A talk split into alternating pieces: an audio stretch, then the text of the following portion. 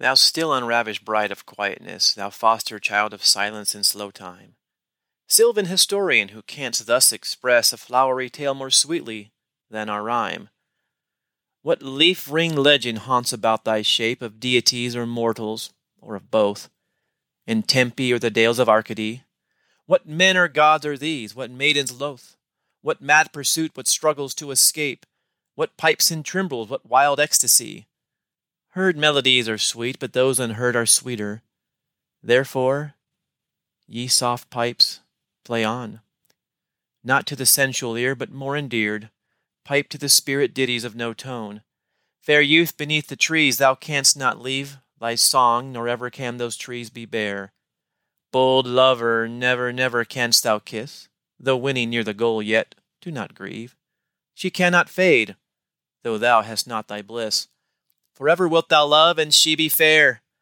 Ah, happy, happy boughs that cannot shed your leaves, nor ever bid the spring adieu. That's the beginning of my favorite poem, Ode on a Grecian Urn. This is a teaching poetry podcast. I'm feeling all.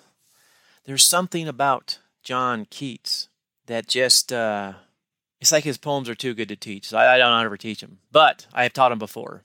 I don't teach them anymore. Anyhow, today's National Poetry Month poem of the day is John Keats' Ode on a Grecian Urn. Hey, this is Trent Lorcher, and welcome to the Teaching ELA podcast, where I help ELA teachers thrive in and out of the classroom. In this podcast, I discuss real teaching for real classrooms. Whether it's a specific piece of literature, teaching strategy, or life strategy, I talk about things ELA teachers need. I promise that with each podcast episode, you'll have something you can use today before I talk about this, uh, talk to you about ELA Common Core LessonPlans.com. Greatest freaking website ever created, other than maybe ESPN.com. Even then, I mean, that's only because, you know, I can watch European soccer on ESPN.com. You can't watch ESPN's. I guess you could watch.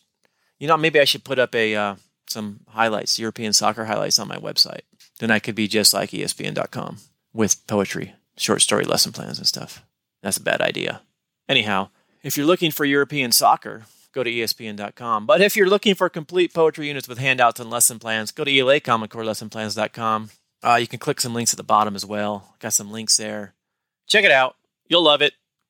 Unless you're not an ELA teacher, which would make no sense because it's literally the Teaching ELA podcast.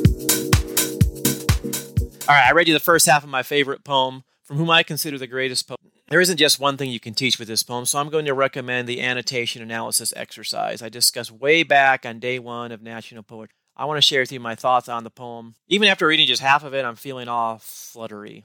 Yeah, I understand. I coached basketball. I coached high school basketball for four years. So you can imagine I lived a double life. On one hand, I read John Keats' poetry and felt all fluttery about it. On the other hand, I had to go down to the locker room with the other coaches and talk about basketball. The title now, the first step in completing an analysis of Ode on a Grecian Urn is to read it, of course, several times if necessary. After reading it several times, here are some of the uh, things I noted. We're going to start with the title. The first question I have is in regards to the title. It's not an ode to a Grecian urn, as some students say. It's an ode on a Grecian urn, which would indicate, at least on the surface, no pun intended, that there is an ode on the actual urn.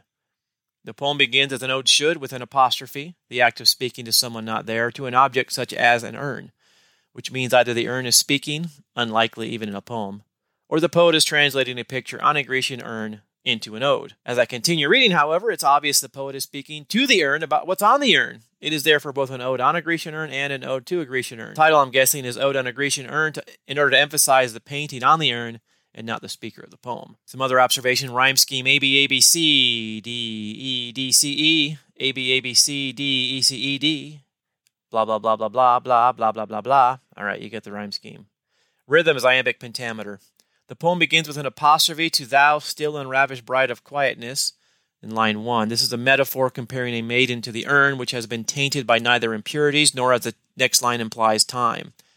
The urn is then compared to a woodland historian who is able to tell a tale much more clearly than even a poet. It's very rare. Poets are very, very uh, narcissistic. So for Mr. Keats to realize that there is a better way to express emotion than a poem is quite humble. He could be the most humble poet ever. The poet uses rhetorical questions in the second half of the first stanza, questions he attempts to answer in the remainder of the poem. Poem structure is uh, redolent of a five paragraph essay. The first stanza introduces the topic, that's the picture on the urn, and presents several questions. Two, the second stanza speaks of music and love. The third stanza continues with music, nature, and love. Stanza four deals with religion and sacrifice. Stanza five gives a recap of the problem and the descriptions, followed by the truth revealed by the urn that beauty outlasts all. That's a very English romanticism type thing to say. Heard melodies are sweet, but those unheard are sweeter. This reminds me of Plato's forms. There is a perfect music in existence somewhere. All other music seeks to replicate it, yet falls short. This perfect music exists on the urn. It is not the sensual ear that perfection appears to, but the soul. Lines 15 through 20 give a description of the idea. It is the form of beauty, of youth, of music that remains engraved upon the urn, the enacting of which would lessen its perfection. It's a beauty that has existed before objects. Stanza 3 The trees will never go old and deteriorate. Picture on the urn is Edenic. Evil has not been introduced. It does not go through the cycle of life where all deteriorates. Eternity speaks in the final six lines of the poem. The entire scene is beauty, which has no beginning and no end, just like truth. Beauty is truth, truth is beauty. That is all you that is all you know and all you need to know. The last two lines, that is all you know on earth and all you need to know. Does this indicate that there is more we learn after our life on earth? Because he says, you know, on earth. I tried to analyze this poem in a paragraph.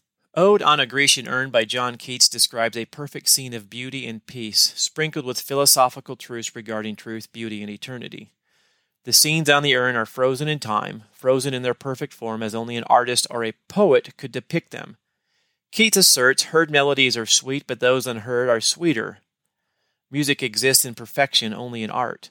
Any attempt to replicate it lessens its beauty. He writes of happy, happy boughs that cannot shed your leaves nor ever bid the spring adieu. In the perfect world, youth, synonymous with beauty, can only exist in the artist's mind. As it progresses, it loses its perfection. The final stanza concludes the poet's thoughts with an eternal suggestion that perfection exists. Beauty exists, and that is all ye know on earth and all ye need to know. In other words, learn that perfection exists and don't worry about figuring out the rest. All right, here's some takeaways. This poem might be too good to teach to high school. They don't appreciate it. If you do teach it, teach it to a class that knows how to annotate and analyze a poem. Otherwise, you'll, it's kind of a hard poem, actually. And number three, I don't understand how or why Keats' poems elevate my soul, but they do. Thanks for listening to the Teaching ELA podcast. For more teacher ready, student ready lesson plans, head on over to ELA Common Core Lesson Plans.com. That's ELA Common Core Lesson Plans.com, where we have hundreds of lesson plans and handouts that are ready to use right now. And as always, if this podcast has helped you thrive in the classroom, we'd appreciate a like and a review.